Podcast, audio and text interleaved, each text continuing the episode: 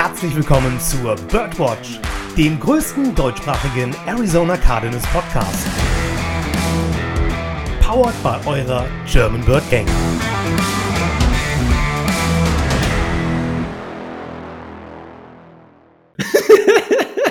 da brauchen wir. Weißt du, weißt du ich, will, ich will hier gerade die Session eröffnen, weißt du, die Uhr läuft schon. Und der Lukas und der Dennis, weißt du, die unterhalten sich einfach fröhlich munter weiter, als wäre nichts passiert. Rise up, Red Sea! Heute mal mit einem un unkonventionelleren Start in die Folge. Herzlich willkommen zur 67. Episode der Birdwatch. Ähm, ja, Dennis und Lukas brauche ich ja nicht mehr einführen. da haben sich ja schon selbst angekündigt. Was geht ab, Jungs? Moin, moin. Ich bin sehr perplex, aber ich finde äh, den äh, Einstieg sehr geil, muss ich echt sagen.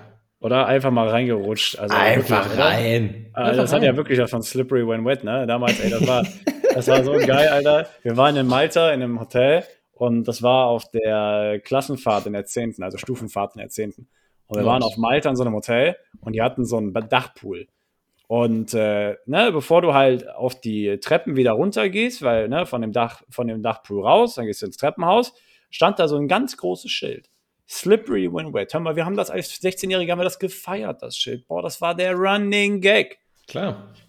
Wir waren damals äh, in Nizza mit der ja. Stufenfahrt und da steht ja überall Saufbus, nur wo Busse stehen dürfen und wir immer so, da steht Sauf. Wirklich, was man damals gefeiert hat, Mensch. Unfassbar. Unfassbar, ja. Ähm, ja. Ich weiß es mit 16 nicht mehr, das ist schon so lange her. Ich wollte gerade sagen, an der aber, Stelle ähm, äh, Props an Dennis Gedächtnis, dass er noch weiß, wo sein Haus steht. aber ich weiß noch, wo du über Saufen gesprochen hast, dass mir die, die Lehrerin auf dem Rückflug von der am Austausch nach New York äh, ihre Schnapsflaschen gegeben hat. Also, ihre? Ja, die hat ja aus dem, ich, war ja, ich war ja damals 16 und durfte das nicht selber trinken. Und sie hat dann da vom, von der Stewardess die Mini, Mini-Bar-Flaschen da bekommen und hat die nicht selber getrunken, sondern mir gegeben. Also, es gab also warte, deine Lehrerin hat einen minderjährigen, nicht irgendwen, Schüler, ja, also übrigens nicht nachmachen, zum Trinken animiert? Nee, animiert nicht. Ich habe ja, hab ja gefragt, ob ich darf. Lukas, jetzt weißt du, mir erklärt sich gerade so vieles, weil jede Woche sitzt der Junge mit Traubensaft, weißt du? Das ist ja, ey, meine Welt gerade. er, wurde, er wurde schön an das Thema rangeführt und äh, wenn es läuft, dann läuft. Ja, gut, reden wir ein bisschen weniger über Alkohol, reden wir über das, was wirklich zählt heute. Wobei, ich rede auch immer gerne über Dennis. Ähm, oh. Und unser, unseren Podcast, Papi, den können wir doch nicht außen vor lassen. Ja? Ähm, Demnächst melden wir ihn dann noch zur, zur Therapie an, aber nein, darüber machen wir keine Witze. ähm, gut, reden wir doch eher über das, was wirklich wichtig ist. So, was haben wir gesagt, was wir diese Woche machen? Wir haben gesagt, wir haben die letzten zwei Wochen, ja, haben wir äh, so die Cardinals Free Agents beleuchtet. Ja, also welche Free Agents, welche Cardinals Spieler, die letztes Jahr bei uns noch im Kader waren, sind jetzt Free Agents, können mal so ein bisschen ne, den Zeh ins warme Wasser halten, den Markt ausprobieren zum ersten Mal, eventuell zum letzten Mal. Da waren ja ein, zwei, drei, vier Spieler dabei. Haben wir in Offensive und Defensive aufgeteilt. So, und heute wollten wir natürlich so ein bisschen den Spotlight dahin rücken, weil wer die letzten Folgen gehört hat, weiß, welche Moves wir uns vorstellen könnten, die passieren, welche Karten wir wiedersehen, welche wir nicht wiedersehen. Für jeden, der das nicht getan hat, den äh, möchten wir hierzu anhalten, die nächsten, letzten beiden Folgen, so rum, ähm, nochmal in allem Detail anzuhören, weil das könnte durchaus wichtig für das Verständnis dieser Folge sein. Ähm, ne, behandelt es als, als, eine, Art, eine, als eine Art Hörbuch, ne? Und das andere waren Kapitel 1 und 2. Heute nehmen wir Kapitel 3 auf. So, und ähm, mit welcher Seite des Balls wollen wir anfangen, Jungs? Ja, ich würde sagen, fangen wir mal mit der offensiven Seite an, oder? Ah, das kam ja. aber wie aus der Pistole, Mensch. Haben wir das vorher einstudiert? Ich ja, glaube kaum. Ich, das, das war mein Skript. Jetzt bin ich fertig. Ah, sehr gut. Wunderbar. Ähm, Und das hast so. du unter Vorbereitung abgebucht, oder? Das sind die fünf Minuten, die ich draufgeschrieben habe, richtig. so, bevor wir aber, ne, und da müssen wir ja nochmal ganz kurz, äh, bevor wir anfangen, über Free Agents zu sprechen, die wir über den freien Markt akquirieren könnten, müssen wir natürlich nochmal ganz kurz einen Blick darauf werfen, wie viel Cap Space wir überhaupt haben.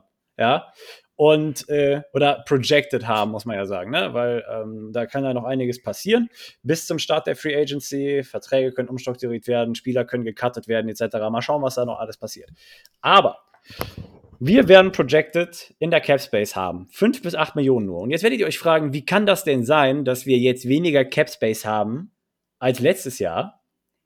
Ey, guck mal, ich sehe jetzt schon ratlose Gesichter bei euch beiden. Wie kann das sein, dass wir jetzt weniger Capspace haben als letztes Jahr, obwohl die Capspace um äh, knapp 26 Millionen angehoben worden ist? Ja, gut, kann ich, ich beantworte euch die Frage gerne. Oder Lukas macht es. Es hängt mit den Void Years zusammen, oder nicht? Ja, 100 Prozent. Danke dir, Lukas. Ja, äh, da hat jemand im Matheunterricht aufgepasst. Ähm, ihr werdet es mitbekommen haben, äh, vor allem die Verträge, die wir geschlossen haben, über einen längeren oder auch kürzeren Zeitraum. Da wurden eine Menge Voidkeys dahinter gepackt.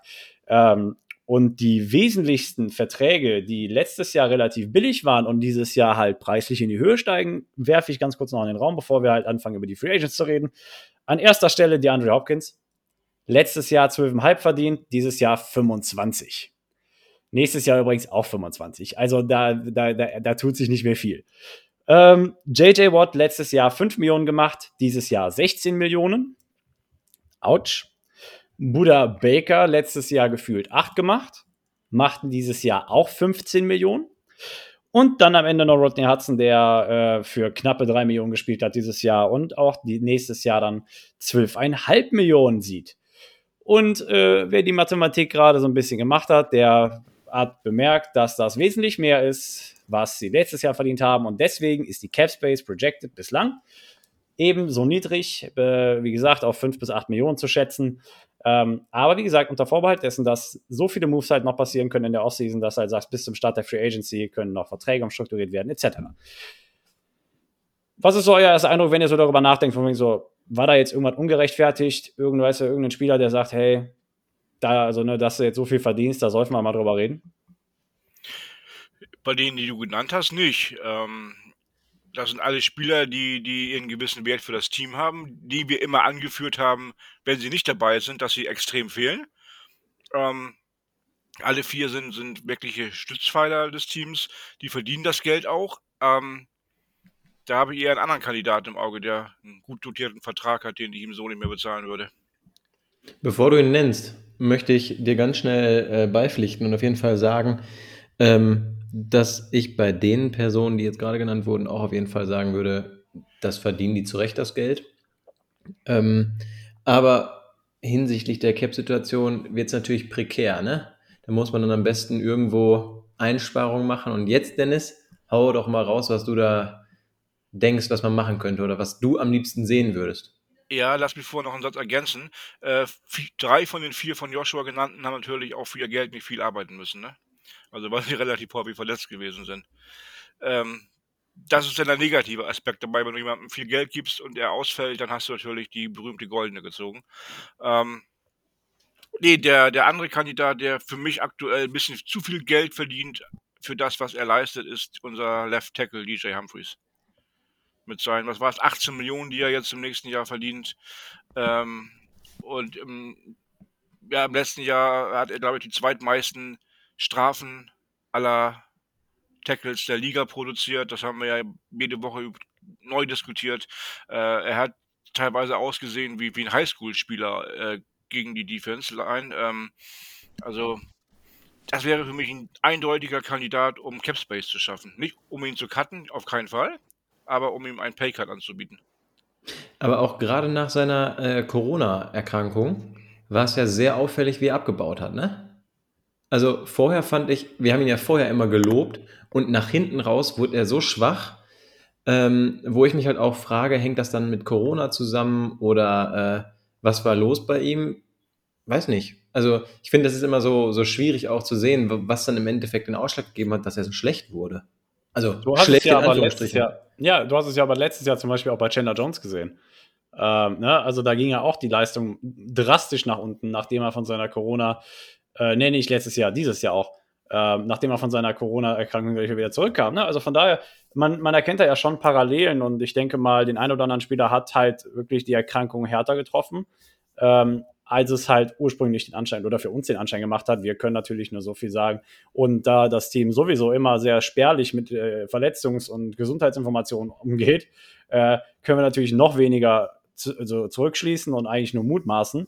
Aber es gibt ja gewisse Parallelen, wie du gerade gesagt hast. Ne? Also von daher, äh, vielleicht hängt das damit zusammen, aber ich schließe mich Dennis an. 18 Millionen für den Left Tackle, der, ne, also das ist es halt irgendwo nicht wert. Und ähm, wenn Jordan Hicks letztes Jahr einen Paycard, sage ich mal, in Kauf genommen hat, dann kann DJ Humphreys auch mal sagen, komm, ne, machen wir mal. Gut. Ich glaube, dass er das auch sagen muss, weil ähm, ich finde, ja, die anderen haben es vorgemacht, ne? Justin Pugh und Jordan Hicks haben es letztes Jahr einstecken dürfen, die Paycuts. Jetzt muss es halt ein anderer tun, weil äh, sonst sagen wir auch irgendwann, äh, Freund Nase, ich würde schon noch gern Geld verdienen bei euch. Deswegen, ich glaube, dass es nicht anders geht, als bei DJ Humphreys einzustreichen.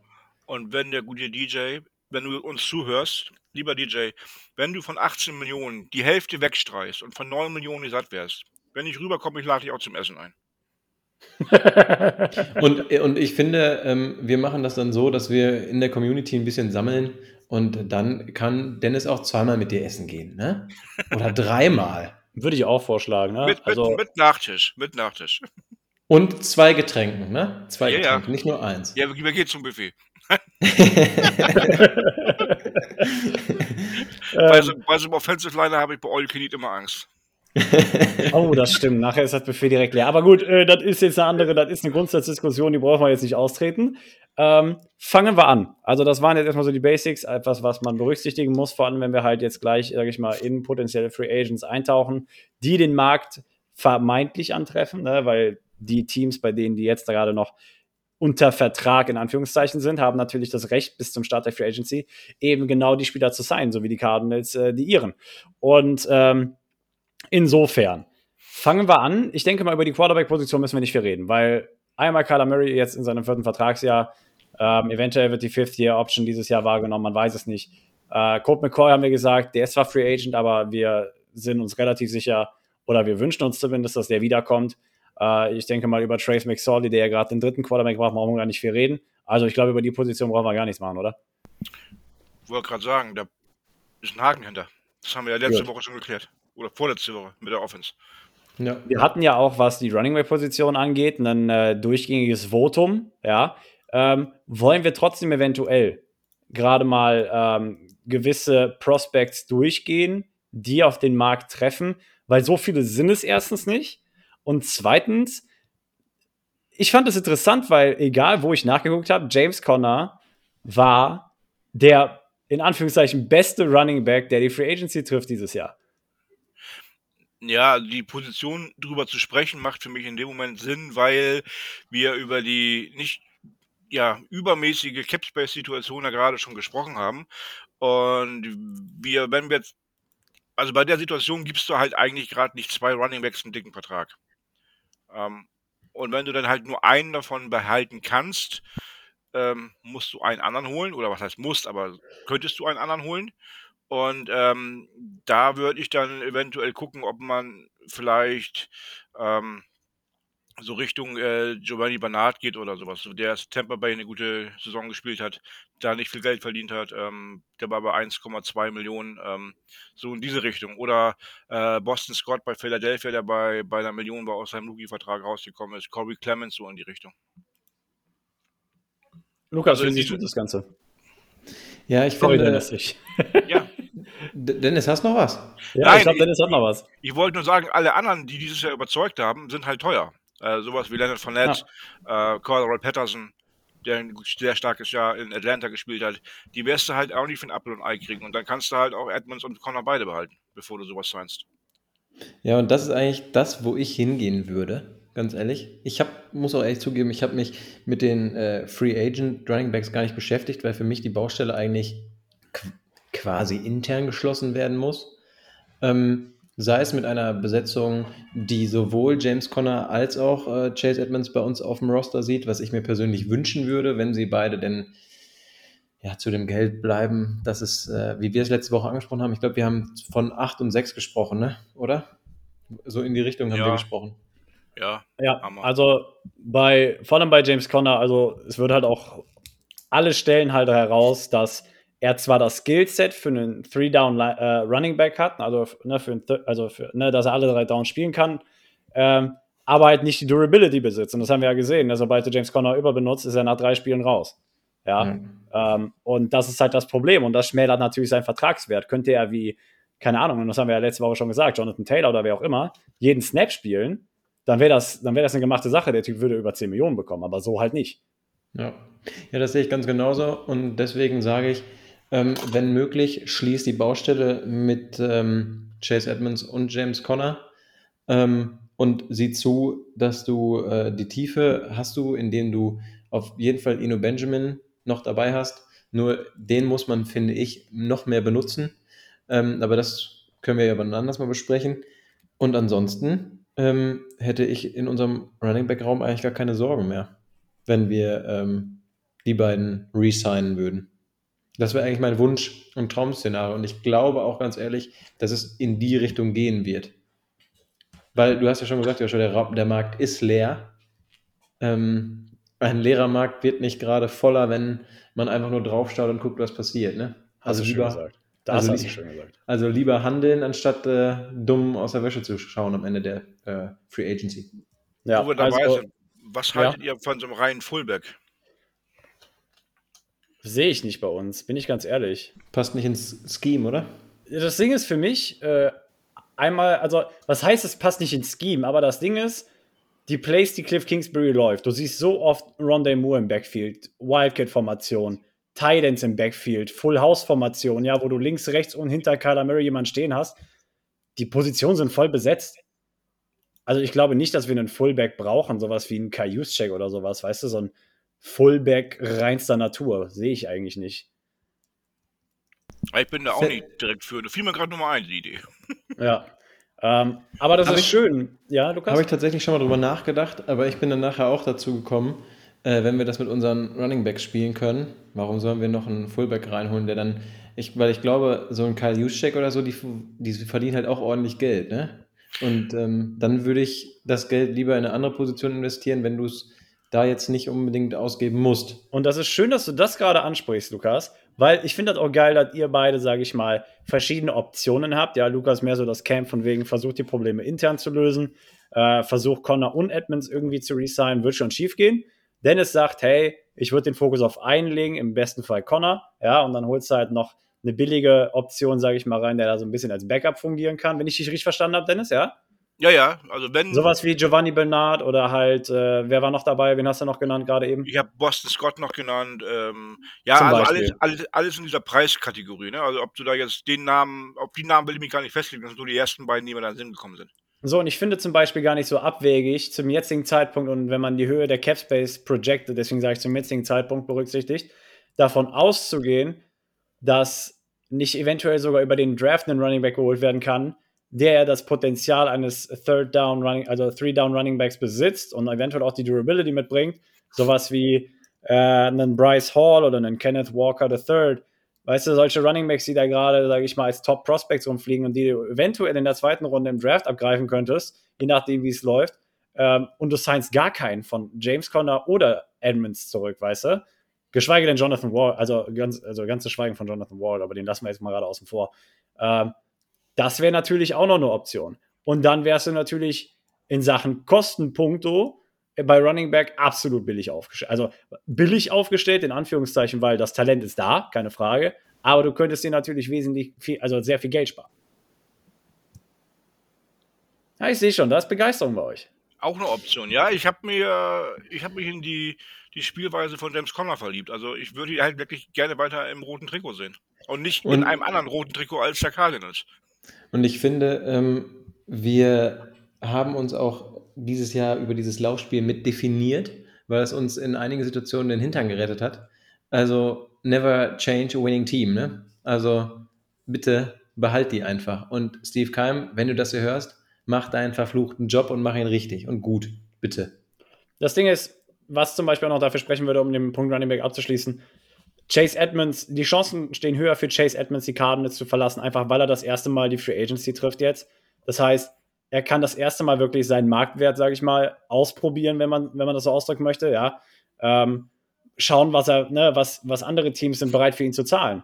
Und ich denke, James Conn hat da eine ganz andere Vertrags- oder eine Verhandlungsbasis, einfach weil er schon mal in der Free Agency war, er hat den ganzen Prozess schon mal durchlebt. Und er ist ja auch noch relativ jung, keine Frage, aber einfach nur schon mal, weiß er, den Prozess mitgemacht zu haben, Wertevaluierung und so weiter. Das wird Chase Edmonds natürlich mitne mitnehmen wollen. Äh, das bedeutet, dass James Conner, wenn einer einen Vertrag vor Start der Free Agency unterzeichnen sollte, die Chancenbehalt bei James Conner höher stehen würden. In der Theorie. Ja. So. Ja. So viel zu Running Backs. Jetzt haben wir doch acht Minuten über Running Backs gesprochen, obwohl wir dachten, der Punkt wäre abgehakt. Aber es ist immer schön, dass wir uns ja so ein bisschen verquatschen können, Freunde. Ja? Mhm. Ähm, kommen wir zu Wide Receiver. Wir haben. Und da ja. darf, ich, darf ich dir ganz schnell was dazu sagen? Ich habe ja, etwas sehr, sehr Interessantes gehört. Und weil ich gerade ja so ein bisschen im Hustle-Modus bin, weil meine Klausurenphase in der Uni läuft, habe ich es auch leider vergessen, euch zu schreiben. Aber ich habe mal bei dem äh, Phoenix-Podcast der Cardinals reingehört. Und es sieht danach aus, dass Christian Kirk auf dem Weg raus ist aus Arizona, weil sein Haus ist online zum Verkauf. Aber da hat er doch direkt getwittert, dass sein Haus nicht zum Verkauf steht.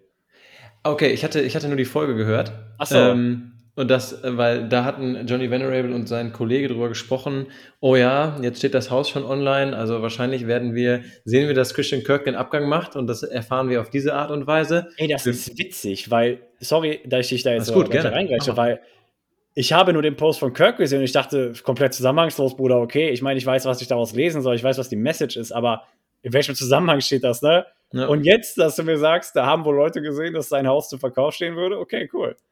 Ja, äh, Johnny Venerable meine ich, äh, oder sein Kollege, die waren beim Senior Bowl und haben dann, du hast im Hintergrund auch immer die Pfiffe gehört und so, also ganz ja. lustig. Und dann äh, haben sie gesagt, ja, äh, oh, vielleicht verabschiedet er sich auf diese Art und Weise.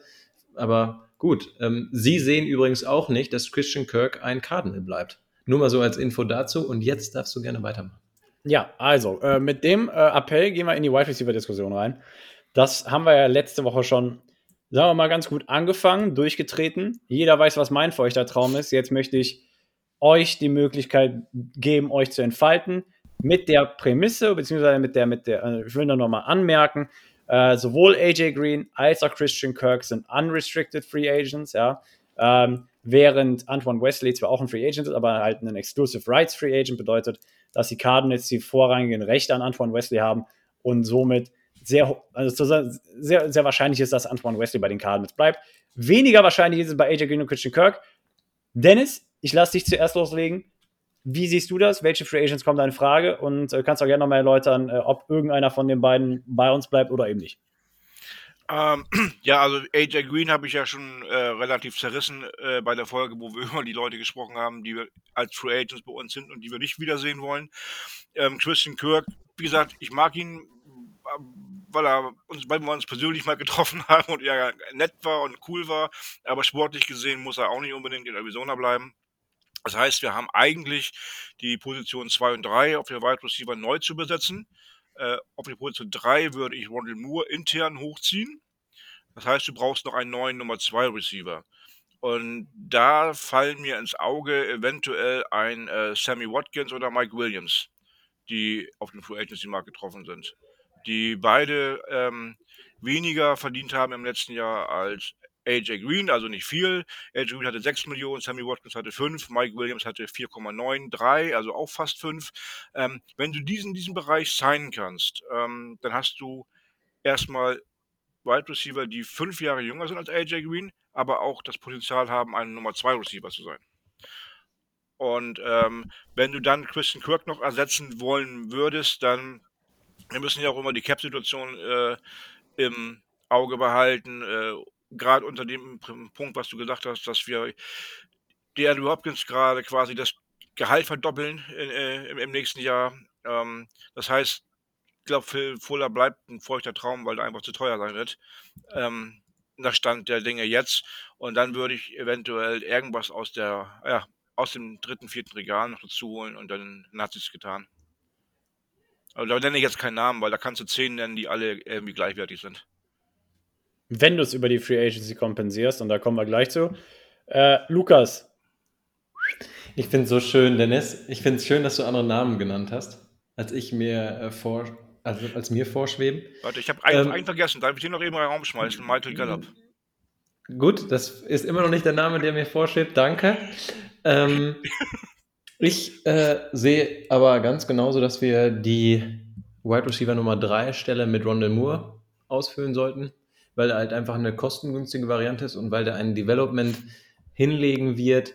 Ähm, das wird atemberaubend sein, da bin ich mir hundertprozentig sicher. Ähm, deswegen mache ich mir darum gar keine Sorgen. Natürlich sollen wir noch oder müssen wir auf jeden Fall was in die Tiefe tun. Das ähm, hier, ne? Es soll nicht passieren, aber falls es passiert und sich die wieder verletzen sollte, ähm, dass wir diese Lücken füllen können. Antoine Wesley hat das nicht schlecht gemacht, ja, aber ja, am Ende, weiß ich nicht, haben ja alle so viel nachgelassen und es wäre halt schön, wenn es dann jemanden gibt, der diese Nummer 1 Rolle ausfüllt. Und ich bin ein bisschen risikoreich mit meinem Pick. Und zwar sage ich, dass die Cardinals Chris Godwin holen sollen. Chris Godwin spielt gerade auf dem Franchise-Tag der Tampa Bay Buccaneers, wenn mich das nicht komplett täuscht. Das ist korrekt. Und äh, deswegen äh, stehen hier auch knackige 15,9, runden wir es mal auf, 16 Millionen zur Buche. Und ich weiß, dass das ein Spieler ist, der verdammt teuer ist. Aber ich finde, ich mag seinen Playing-Stil. Ich mag, ähm, wie er sich verhält. Und klar, er ist jetzt deswegen risky, weil er verletzt ist. Ne? Er hat sich ja seine, sein ACL gerissen, also sein Kreuzband. Das ist ein ganz großes Problem. Ich habe aber die Hoffnung, dass er davon recovert und äh, dass er dann an seine Form, die er gerade hat, anschließen kann. Und also, wenn du den auf Nummer zwei stellen kannst und das finanziell irgendwie ins Grüne kriegst, ohne da wirklich, also das ist ganz wichtig dazu zu sagen, ich will nicht, dass wir das letzte Hemd für einen Receiver ausgeben, ne? Das ist nicht meine Prämisse, aber der Mann hat sich gerade verletzt, der kommt von der Verletzung zurück und vielleicht kannst du ihn auch unter die magischen 10 drücken, preislich. Und wenn du das schaffst und er zurückkommt, Leute, der ist, der wird 26 jetzt bald. Ey, das wäre ultra sexy. Das ist mein feuchter Traum als Receiver, finde ich. Ja, geile Option. Ich habe aber das Gefühl, dass jemand den Nummer 1 Spot als Receiver anbieten wird und Geld reinschießen wird. Sagt mir mein Bauchgefühl. Könnte Abgesehen natürlich davon, auch, könnte auch passieren, klar. abgesehen davon, also, die Verle also er ist jede Saison verletzt. Also das, das ist so beständig, wie dass ich jeden Morgen ne, meinen mein Morgenschiss habe. Also ich weiß nicht. Finde ich jetzt, also du hast sowieso schon sehr verletzungsanfällige Spieler ähm, im Roster momentan bei uns. Ich weiß nicht, Verletzungen jagen uns ja wirklich wie, wie sonst was. Aber äh, mir dann auch noch eine weitere Sorge ins Haus zu holen, ich weiß ja nicht. Aber dann hätte ich noch eine andere Idee. Ja, dann hau raus. Die ist aber auch verrückt. Das Und ich weiß nicht, ob der Spieler das machen würde, weil er auf eine Nummer gedrängt werden würde, wo er sich, glaube ich, selber nicht sieht. Alan Robinson. Ja. Wusste ich's doch. Ja, Aber- wenn du schon richtig Geld ausgeben willst, dann aber auch richtig, ne? Ja, aber mal Der ist ja, der ist ja fast noch teurer. Aber ganz ehrlich, der hat sich doch auch verletzt. Der hat nur zwölf Spiele gespielt. Der ist auch verletzt. Der hat seinen Franchise-Tag bekommen. Der weiß nicht. Also ich fand jetzt nicht, dass die Chicago Bears ihn äh, im Jahr richtig gut eingesetzt haben. Ich fand, dass er dafür, dass er gefranchise-tagged wurde, sehr, sehr unauffällig war. Was vielleicht auch ein Zeichen dafür ist, dass er da halt unbedingt raus will. Wir wissen ja, wie es in der NFL läuft, wenn die Spieler nicht sagen, ich setze mich auf die Bank, sondern ich äh, muss gucken, dass ich trotzdem mein Geld verdiene. Ähm, und ansonsten mach das doch so. Wenn du den für Ja. geschmeidiges Geld kriegst. Weil, wenn du den als Nummer zwei hast und die Nummer eins, ähm, weil sie mal gerade äh, den morgendlichen Schiss mitten im Spiel bekommt und zehn Minuten weg ist, ja, dann äh, kann der die Nummer eins Rolle stopfen und füllen wie kein anderer.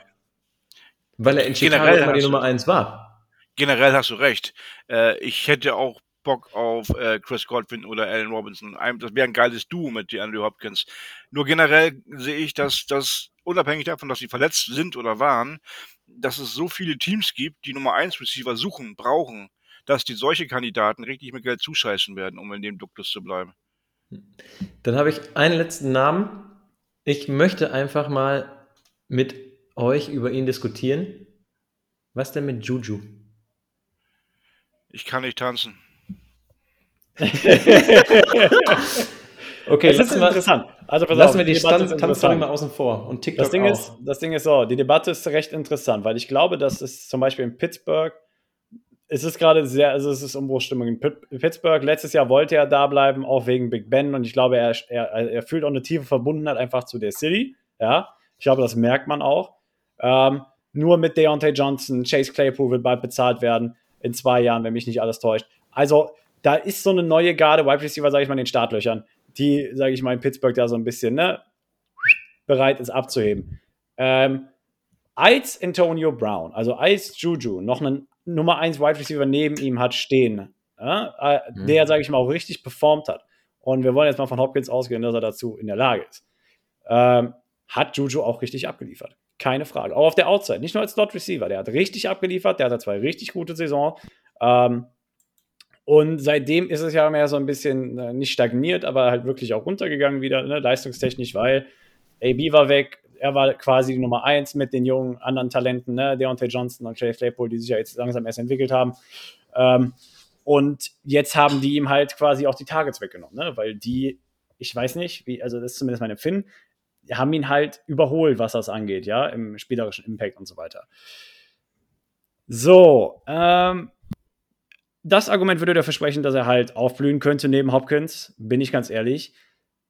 Aber ich weiß nicht. So von, also, ich weiß, also, da gehört so viel dazu, da kann man echt austreten, die Diskussion. Das fängt bei der Mentalität von wegen TikTok an und das hört bei, ähm, also es hat auch positive und negative, sage ich mal, nicht Konsequenzen, aber halt auch Vorteile. Ähm, es ist schwierig, finde ich. Es ist schwierig.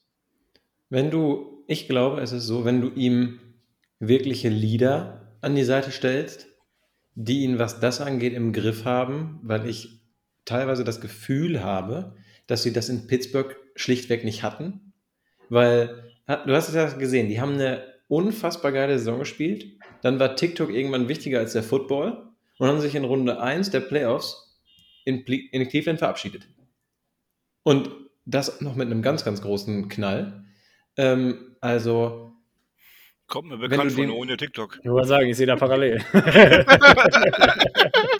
Schachmatt in einem Zug, habt ihr vollkommen recht mit. Ja, wirklich. Aber ähm, ich glaube, wenn du ihm die richtigen Lieder zur Seite stellst, könnte das was werden. Und wenn ich mir das mal gerade angucke, der hat sogar nur fünf, fünf Spiele gespielt dieses Jahr und der war doch auch verletzt und kam dann zum Ende der Saison nochmal zurück, oder nicht? Ja, er hatte ja diese schwere Schulterverletzung und ja. ist dann, sage ich mal, auch wieder früher zurückgekommen, als er eigentlich sollte. Ich glaube, der ist halt nur zurückgekommen, um das Spiel in den Playoffs halt zu machen. Äh, und es war es dann halt. Ja. Ja. Ähm, unabhängig, Dennis, jetzt, unabhängig jetzt von TikTok, ähm, das ist ja immer so eine, so eine Sache, die wir dann da gerne mal anführen, wenn man über ihn spricht. Äh, kommt man auch nicht drum herum, wenn man über ihn sprechen möchte, das zu erwähnen. Aber ich glaube auch, abgesehen davon, dass er kein ganz einfacher Charakter ist. Und ähm, ich weiß nicht, ob du dir das in den Lockerroom reinholen möchtest.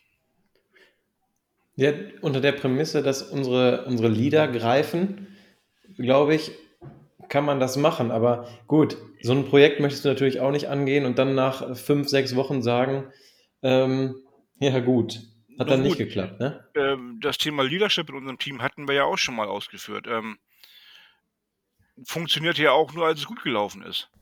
Ähm, und wenn der Leadership nicht gut funktioniert, wärst du auch ein Spieler, der aus der Spur kommt, nicht wieder reinfangen können.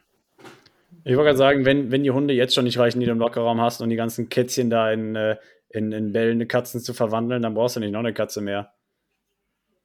Also ist jetzt meine. Äh, das Ding ist, wenn wir, wenn wir das, wir haben, die, wir haben die Beobachtung ja schon in der Podcast-Folge gemacht, wo wir die Offense behandelt haben. Es bräuchte in der Theorie noch eine weitere Nummer 1. Aber wenn man berücksichtigt, was das halt an, an Cap Space bedeutet, die dafür aufgegeben werden muss, dann das geht halt nicht, wenn du jemanden berücksichtigst wie, und da, Dennis, du sagst zu mir, Will Fuller sei teuer, aber willst mir Mike Williams andrehen, der gerade 12.000 Yards, 9 Touchdowns, äh, 76 Catches gemacht hat. Hör mal, der geht weit über den Marktwert drüber, hör mal. Der wird, der wird 14 Millionen, 13 Millionen im Jahr bekommen. Und du willst mir erzählen, Will Fuller sei zu teuer? An welcher Zigarre hast du denn gesmoked? An der von Joe Barrow. ah, ne? Aber so. ähm, auch hier, also, wie gesagt, äh, ich glaube zum Beispiel, Will Fuller wäre halt eine Option. Ich weiß, jeder weiß, wie ich zu Will Fuller stehe. Äh, abgesehen davon, dass er, glaube ich, mal seine Personal Issues oder was heißt, ey, der hatte einmal Personal Issues jetzt. Das ne, braucht man nicht immer auszutreten. Der war jetzt für ein paar Games suspended zum Anfang letzten Jahres. Äh, de facto aber hat er 10 Millionen für zwei Spiele bekommen und hat da nichts gemacht. 65 Snaps. Ja, ähm, wobei das auch schon relativ viel im Verhältnis, aber äh, hat da nicht wirklich abgeliefert. Aber, ne, also ich sehe nicht, dass der dieses Jahr 10 Millionen von irgendeinem Verein wieder bekommt. Und deshalb glaube ich, dass man den kostengünstig kriegen könnte. Äh, und ich möchte natürlich auch wieder, ich bin heute irgendwie auch so ein bisschen, glaube ich, der Draft-Advokat von uns, ja. Es gibt eine Menge Wide Receiver, äh, angefangen mit Drake London und äh, dann kommen noch ein paar weitere, aber das werden wir in der Draft-Folge, sage ich mal, ne, begutachten, äh, die an Stelle 23 im Draft verfügbar sein könnten. So, und dann kannst du natürlich, wie die Bengals dieses Jahr mit Jamar Chase, wenn du da einen Home Run triffst und das wird so ein Selbstläufer, dann hast du halt, ne, hast du halt gewonnen. Und ähm, Home Run, Selbstläufer, Draft Cardinals. Ja, da ja, war doch safe. Was. Und Wide Receiver Drafting. Warte mal. Äh, ich habe mal, hab mal gerade noch einen anderen. Ich habe noch, noch einen Namen, den ich gerne auf den Markt werfen würde. Ja, hau raus. Der ist sehr familiär. Es ist so ein bisschen romantisch. John Brown? Musik. Ach, hör auf. Nein, äh, Trent Sherfield. Ach so. Aber äh, der wird bei den 49ers bleiben. Lass ihn ja, mal. aber also für unter einer Million wahrscheinlich wieder, ne? Also, um noch zwei Namen zu nennen, ja, wahrscheinlich. Äh, ist ja nur Special Teams Contributor, also von daher. Ähm, um noch zwei Namen in den Raum zu werfen, die äh, auch für weniger Geld verfügbar sein sollten, ähm, die auch für Teams gespielt haben die Saison, äh, die relativ erfolgreich waren. Äh, wir haben einmal Emmanuel Sanders bei den Bills, der da so die Rolle des äh, Third Wide Receivers so ein bisschen gespielt hat, ähm, neben Gabriel Davis und dem ganzen Komitee. Und ähm, dann noch Cedric Wilson. Ja, und er wird die kostengünstige Variante oder das kostengünstigere Pendant zu Michael Gallup sein, weshalb ich auch zum Beispiel glaube, dass der äh, gar nicht die Free Agent Markt treffen wird, weil ich glaube, die Cowboys werden Michael Gallup ziehen lassen und dann eher den Fokus auf Cedric Wilson setzen, einfach weil es die kostengünstigere Alternative ist. Aber Jerry Jones zaubert da eh nochmal 10 Millionen aus dem Hut. Also von daher, das ist gar kein Ding. Ja. Ähm, bei, ist, ist Emmanuel Sanders dein Ernst? Letztes Jahr, als ich ihn Spiel hast du immer gesagt, bloß nicht. Also, ich wollte ja nur den Namen in den Raum werfen, damit die Community weiß, der Junge wird Free Agent. Ich ah, habe nicht gesagt, das, das ist das, was ich will. nee, du willst Will Fuller, das wissen wir alle. Ich will Will Fuller, ich will Rondé Moore, den, der jeden Step von Christian Kirk spielt. Dann können wir meinetwegen, egal welchen Wide Receiver in den äh, Compensatory Picks, in dem ganzen Draft picken, ist mir Wurst, damit du was für die Tiefe hast. Und Lukas Frerk has something to say. Äh, was hast du denn zu sagen? Ich ärgere mich gerade, dass ich einen Namen nicht gesehen habe. Welchen? Russell Gage finde ich sexy. Ich nicht. Oh, wo stopp! Russell Gage? Nein. Äh, ich verwechsel ihn mit Calvin Ridley. Lass es uns vergessen. Vergiss Wobei, Calvin Ridley ist auch Free Agent, aber du weißt nicht, wie es um Calvin Ridley steht in der Zukunft. Und der wird wahrscheinlich auch mehr Geld sehen, als äh, einem lieb ist. Auch und, wenn er dieses Jahr nicht gespielt hat. Und ja, genau, ich wollte gerade schon sagen, und äh, ob seine Mental oder sein, sein Mental Health wieder da ist, ne? Das wird ja. man ja auch erstmal sehen müssen. So, ähm, schließen wir Wide Receiver ab. Also jeder von uns hat andere feuchte Träume, jeder von uns hat andere Vorstellungen, aber das macht die Folge auch so ein bisschen aus, weil wir wollen versuchen, das breite Spektrum zu beleuchten, damit wir jede Alternative gerade abgedeckt haben und sobald sich halt alles konkretisiert, können wir ja auch konkrete Prognosen und Wünsche abgeben. Kommen wir zur Teilposition und die sieht ja ziemlich, ich will nicht sagen katastrophal aus, aber sagen wir kritisch, ja, weil ähm, wir halt einfach vier unserer äh, vier Titans, die jeder mindestens ein Snap gesehen haben letzte Saison, Free Agent geworden sind. Ja. Ähm, Zach Ertz, Max Williams, äh, Daryl Daniels sowohl als auch äh, Demetrius Harris. So, das sind vier Stück an der Zahl, alle bei uns Free Agent. Wir haben gesagt, hey, im besten Fall signst du Ertz und Williams zurück. Sollte das aber nicht der Fall sein, ähm, muss man dann natürlich auch noch mal ein bisschen aufbessern. Also Leute, welche Titans treffen denn noch so auf dem Markt, auf dem Markt geschehen und wollen da so ein bisschen mithasseln? Ja, es gibt so einige, ne? Also wenn ich mal äh, die Liste einfach mal ganz schnell so ein paar Namen mal in den Raum schmeiße. Jedem bekannt sein dürfte äh, Usoma, der von Cincinnati, der wird Free Agent. Ähm, der hat sich jetzt ja aber letztes Mal verletzt. Man muss abwarten, was mit dem wird. Dann haben wir hier Leute draufstehen wie Eric Ebron, Gerald Everett, Jared Cook, Mo Ali Cox, äh, Robert Tonyan Jr. von den Green Bay Packers, Antoine Fisker, äh, OJ Howard.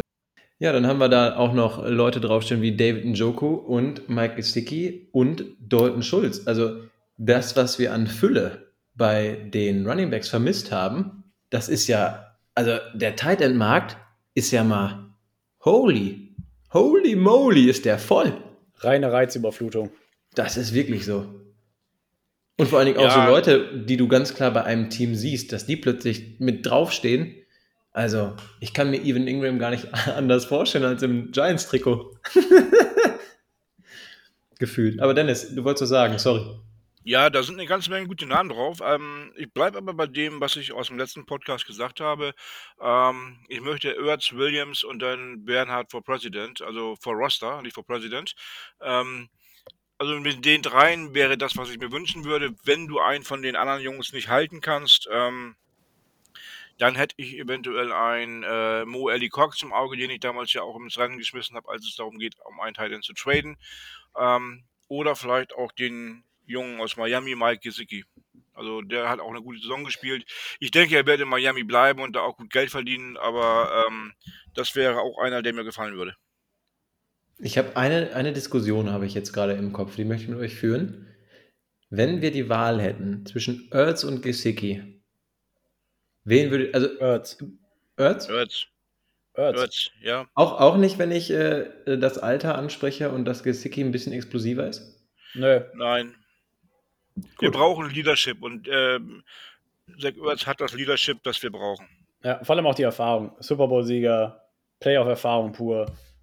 Den, also ist halt, ist halt nicht zu ersetzen. So, und Jetzt ich glaube, im Tandem mit Williams kann der sehr gut funktionieren. Ja, jetzt noch eine Frage. Ja. Wann habt ihr euch heute abgesprochen? Nein, Spaß. Das war so gegen 12. Das war so Das war, das, war so kurz nach Joshuas Morgenschiss. Geil. da habe ich immer, weißt du, da habe ich immer meine Sternmomente, meine, meine äh, Bing. Ding, Lampe an. Ja, ähm, was ich zum Beispiel sage, wenn, also ich meine, die Chancen, dass wir beide Titans, Ertz und Williams, resignen, ähm, ist natürlich durch diese Reizüberflutung, Entschuldigung, äh, relativ gegeben, weil du hast gar nicht so viel Nachfrage, wie Angebot da ist und jeder weiß, was, was, mit dem Preis, äh, ne, was mit dem Angebot passiert, wenn du zu viel Nachfrage hast, äh, wenn du zu wenig Nachfrage hast. Äh, und ne, du machst es halt sportbillig. Und äh, von daher kann ich mir gut vorstellen, dass du halt auch so einen Ertz, der momentan mit 11 Millionen pro Jahr projected ist, halt keine über 10 Millionen sieht. Abgesehen davon, ich glaube, der Markt ist halt in Arizona, wir haben darüber gesprochen. Ich glaube, den kriegst du für wesentlich weniger Geld gebunden. Äh, Max Williams genauso, wobei bei ihm ist es ja auch genau das Gleiche. Das erste Mal in der Free Agency. Ähm, also quasi auf der Tight End Position dasselbe Rollenspiel wie auf der Running Back Position, meiner Meinung nach. Und ähm, ja, wird auf jeden Fall interessant zu beobachten sein, aber wie du sagst, ey, da ist so viel valuable Player dabei, vor allem so ein Player wie ein Joko zum Beispiel. Ja, ich sehe nicht, dass der, also ich habe nachgeguckt, was pro- projected für den ist 12,5 Millionen. Ich, ich frage mich, wo ist das gerechtfertigt? Für den Spieler, der die Minderwert, also wirklich, der, der eine absolut geringe Anzahl an Snaps in Cleveland gespielt hat, weil die 15 Titans haben, angeführt von Austin Hooper, ja, ähm, und Hayden Hurst ist doch auch mittlerweile in Cleveland gewesen, ne? Ja, und ganz ehrlich, David Njoku hat seit Jahren den Status, dass er wirklich aus sich rauskommen soll, explodieren soll, unfassbar Ja. gut werden soll und es passiert da immer nichts. So, und er ist halt, was das Alter zum Beispiel angeht, extrem attraktiv. Ne? Und er ist extrem athletisch, hat, also er ist ja auch extrem groß, ich glaube, er müsste ja an die zwei Meter sogar. Also der ist ja schon, sag ich mal, ein, ein gifted Talent, ja, auch physisch gesehen. Ähm, aber wenn er halt wirklich für das Geld, sag ich mal, nur zu sein ist, das hier momentan projected wird, dann sage ich halt Finger weg von, der, von dem Bums, ne? Aber äh, ja, wie gesagt, also ich meine, wir haben unsere Fronten klar gemacht. Äh, der der Titan-Markt dieses Jahr wird richtig voll werden, ähm, weil gefühlt jeder Franchise-Titan auf, dem- auf, in die Free Agency reinlaufen kann. Ja, und insofern ähm, werden da natürlich auch ein bisschen die Preise gedrückt und die Chancen, dass wir beide Titans sein können, ist gegeben. Ja, finde ich So. auch. Und, und ich finde, wir sollten auch, genauso wie bei Running Back, bin ich hierbei ein ganz, ganz klarer Fan davon, das so zu handhaben. Für mich gibt es eigentlich auch gerade Plan A, Plan B, Plan C und die sehen alle gleich aus. Sorry. Was ist meine Meinung dazu? Ja, das stimmt wohl. Ähm, lassen wir also das Thailand-Thema link- links liegen und widmen wir uns der letzten Positionsgruppe der Offense, also auch der letzten Positionsgruppe für diese Folge, nämlich der O-Line. Ein Fun Fact: Wer möchte, äh, möchte einer von euch ganz kurz schätzen, wie viel wir in der Summe für die O-Line ausgeben nächstes Jahr? Nur mal, nur mal geschätzt. Jetzt nicht, also ihr könnt auch gerne Kopf rechnen, wenn ihr die einzelnen Zahlen im Kopf habt, aber haut einfach mal raus. Ja, wenn wir jetzt schon bei Rodney Hudson bei 12 sind und bei DJ Humphries bei 18, haben wir schon mal die ersten 30. Ja. Äh, Calvin Beecham war, glaube ich, irgendwas bei 2, 3. Also ich sag mal so, ähm, ich sag mal 42. Ich hätte aus dem Bauch raus 45 gesagt. Es sind 55. So, das ist ein Viertel deiner Cap Space. Und ähm, Chuck Giselle hat die O-Line nicht wie, wie, wie ein Viertel deiner Cap Space gespielt. Also, sorry, ne? Also Timeout. Wie Dennis hat sie ja zum Anfang der Folge schon angesprochen. DJ Humphreys, 19,3 Millionen nächstes Jahr. Hell nah, Bro. So, Rodney Hudson, wie gesagt, steigert sich jetzt von 3, ne, weil der Vertrag ja so strukturiert worden ist, auf 12 Millionen.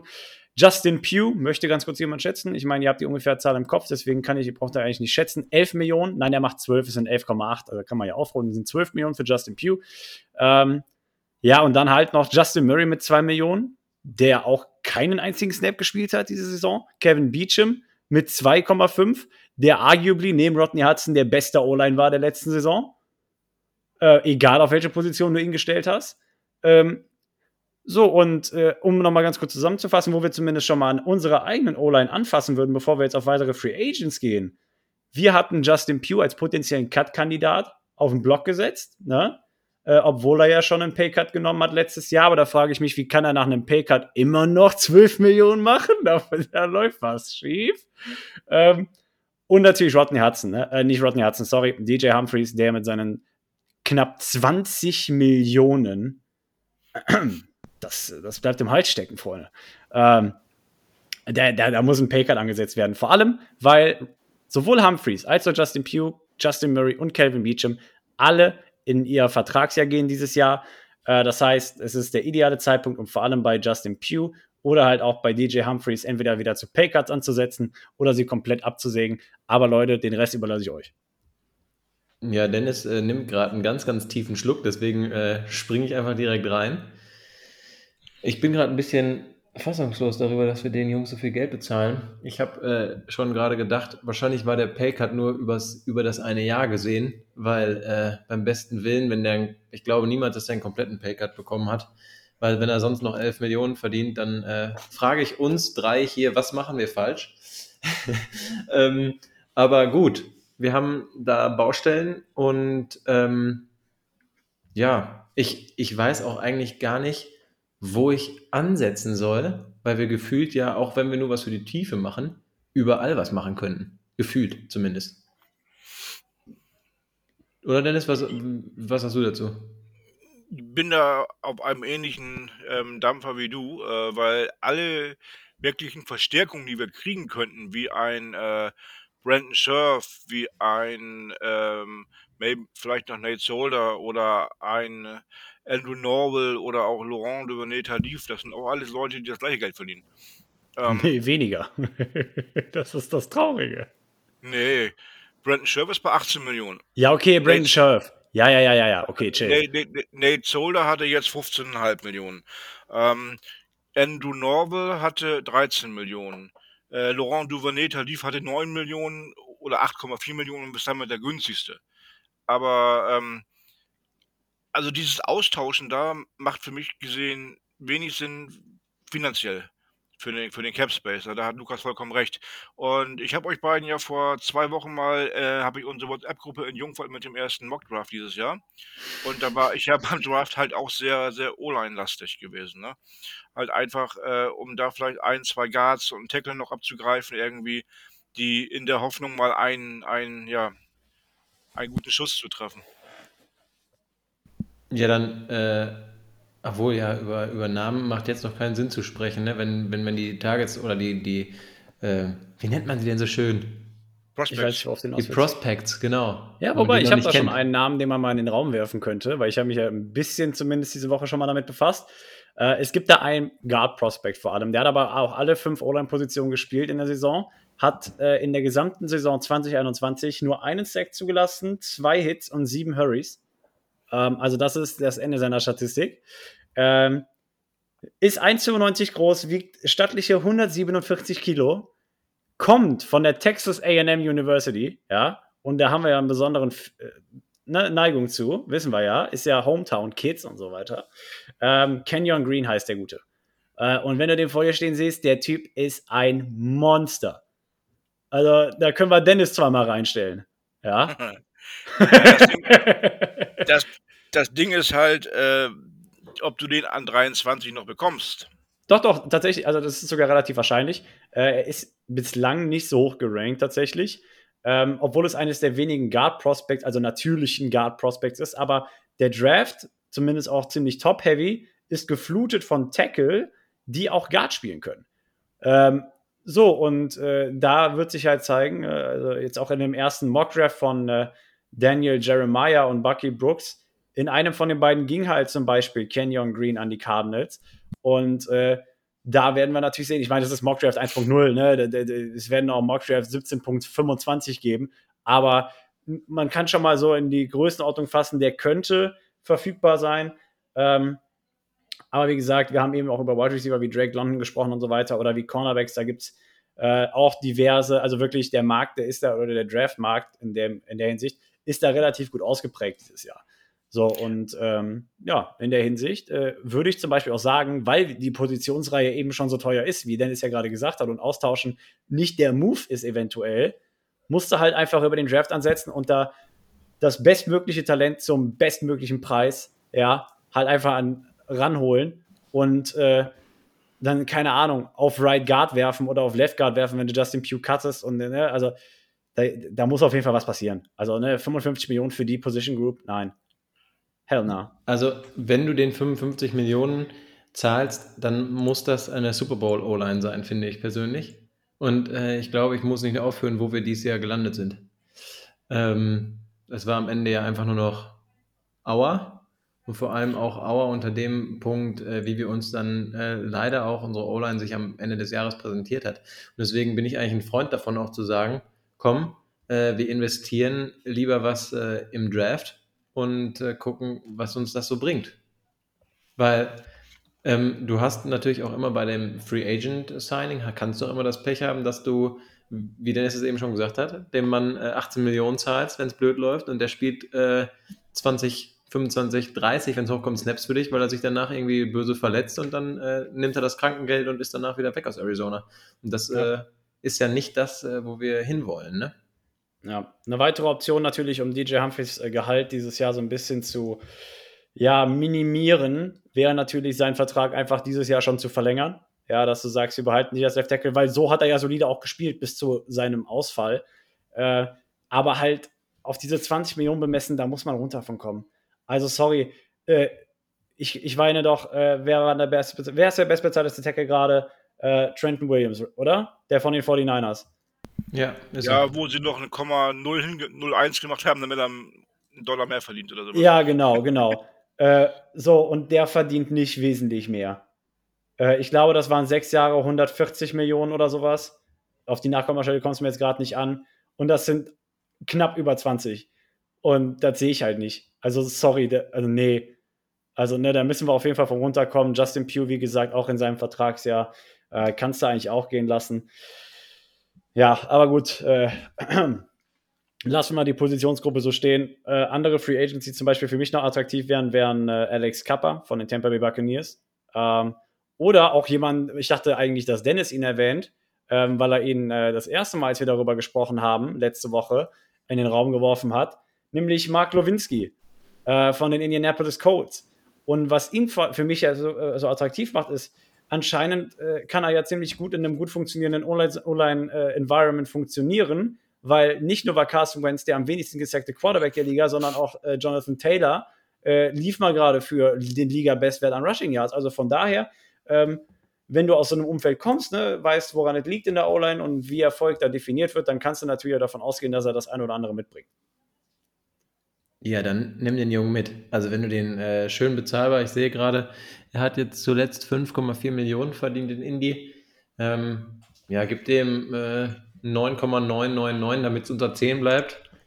Ist sogar gerade nur auf 6 projected tatsächlich. Ach guck. Und ja, ist er ist auf 6 projected. Ähm, ich meine, das sagt am Ende nichts aus, ist ja nur ein, ein Größenwert oder verhältnismäßig. Er geht natürlich ziemlich unter in der O-Line von den Colts, ne? also was Qualitätsgüte angeht. Ja, ja, neben einem Quentin Nelson, neben einem Ryan Kelly als, als, als Center. Ne, also da ist ja die Competition ziemlich groß, das heißt, da gehst du ziemlich unter. Aber schlichtweg, das wäre so ein Typ, den könntest du auch noch, sage ich mal, an den Mann bringen, weil da muss was passieren. Irgendwie müssen sich die Zahlen da ein bisschen drehen. Ähm, und von daher, ja. Also wir, könnt, wir könnten den Coach ja einfach mal sagen, lass uns doch mal traden. Ihr signed den äh, Glowinski für 6 Millionen und dann traden wir den gegen Justin Pugh. Die kriegen Andy Isabella, weil T.Y. Hilton ist Free Agent und dann komm hier, nimm. Ja, die kriegen, ist da kein genau, guter Trade, aber äh, Steve Keim regelt das. ja, die, die, die geben uns Glowinski und die kriegen wir für Justin Pugh und Andy Isabella. Äh, Andy Isabella als Kompension für den höheren Vertrag von Justin Pugh. So nämlich. So nämlich, meine Damen und Herren. Werden so. Geschäfte gemacht in der NFL. so und nicht anders. Ja. Also, also wer die Andrew Hopkins holt für zwei Runden Pick, der schafft auch das. Wollte gerade sagen, der, der kann auch das machen. Äh, der, der, kann auch wirklich Scheiße zu Gold machen. Aber gut. Ähm, ich glaube, das war's äh, auf Seiten der Offense, oder Jungs? Also mir fällt auf Anhieb nichts mehr ein. Ich sehe hier zwar noch so äh, ganz, ganz schöne Namen auf dem O-Line, äh, ja, Free Agent Markt, aber Right Tackle haben wir ja. Und ähm, deswegen möchte ich den nicht nennen, wenn wir äh, da ja mit unserer Lösung äh, sehr zufrieden sind. Ja, vor allem, weil, also nochmal, um den O-Ton nochmal zur O-Line zu setzen, da würde ich halt nicht in der Free Agency ansetzen, einfach weil uns die Position schon knapp 60 Millionen kostet. Also da muss vorher ordentlich äh, mit, dem, mit, dem, mit dem Schlachtermesser ran, finde ich, ja, bevor da irgendwas gemacht werden kann in der Free Agency. Junge, schneid ja. die schlechten Stellen weg, ja. Wirklich, äh, mach den Schimmel weg da, ey. ja, aber weil halt auch wirklich alles, was es wirklich besser macht, teuer ist. Das ist richtig. Ja, so ist es. Aber gut, Jungs das soll es gewesen sein für heute. Ja. ja find, so, in der nächsten doch, Folge, ja. War, war, doch wieder ein, ein, ein Fest. Es war ein Schmankerl. Vor allem, wenn die, Jungs, wenn die Jungs und Mädels aus der Community wüssten, was das hier hinter den Szenen heute für ein Radau gewesen ist.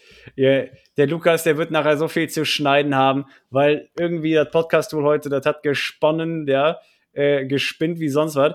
Äh, hat einfach mal spontan Pause gedrückt und wir fünf Minuten weiter geplaudert. Man hat es nicht bemerkt. Äh, so, und den Rest der Geschichte brauchen wir gar nicht zu erzählen. Ähm, er wird auf jeden Fall ordentlich was zu tun haben. Viel Spaß, Lukas. Ja, danke. Bitte, bitte. Wäre was für eine gute Spotify, Apple Podcast und so Caption, oder? Auf jeden Fall. wir können das ja auch in den, wir können das ja auch in den Folgentitel packen, wenn du willst. wir, wir können da ja ein Gewinnspiel ausmachen. Er, er kennt die Stelle, wo geschnitten wurde. Es sind zwei. Es sind zwei. Da gebe ich mir Mühe. Sollst du, das jetzt, sollst du das jetzt verraten? Ach so, Mist. Wie so ein scheiß Wimmel. Where, where's Walter? Nicht schlecht. So, Jungs, komm, bevor wir die Stunde rausgehen, äh, ich bedanke mich für eure Zeit. Ich äh, hat, hat euch echt riesen Spaß gemacht. Äh, wie gesagt, ne, wenn man so eine Woche lang nicht voneinander hört, wo man jemand sonst zweimal die Woche gesehen hat, das ist irgendwie ein komisches Gefühl. Absolut. Na? Ähm, aber in dem Sinne, ähm, wie gesagt, danke für eure Zeit, hat wieder Spaß gemacht. Ne? Gerne, gerne. Äh, Community, wie gesagt, ne? folgt uns überall, wo man folgen kann. Und äh, wir hören uns in der nächsten Folge, wenn wir die defensive Seite der, des Free, Agents äh, Free Agent Markes, okay, never mind, ähm, beleuchten. Und äh, in dem Sinne wünschen wir euch noch einen wunderschönen Morgen, Mittag, Abend, Tag. Ähm, ah, Dennis, ja. Hm? Was wolltest du sagen? Ich wollte nur sagen, äh, am 10.2. wollen wir diese Community-Folge mit euch machen. Ähm, na, also immer noch suchen wir Leute. Haut raus, wenn ihr das. Wenn ich glaube, es hat sich noch keiner gemeldet. Ne? Ich Doch, einer. Ach, einer, okay. Hm? Ja, einer hat sich ja. gemeldet. Ist natürlich, äh, also Community, ne? wir haben hier 400 Hörer, da kann sich ja noch der eine oder andere melden. Ne? Also ein kleiner Appell. Ja. Äh, haut da mal ein bisschen was raus. Wir wollen das hier mit euch machen. Das ist ultra geil. Ähm, und äh, danke, Dennis, dass du uns daran erinnert hast. So, und jetzt aber in dem Sinn, Rise Up Red Sea. Das war's für heute mit der Birdwatch, dem größten deutschsprachigen Arizona Cardinals Podcast. Powered bei eurer German Bird Gang. Präsentiert von den Hosts Joshua Freitag und Lukas Frerk.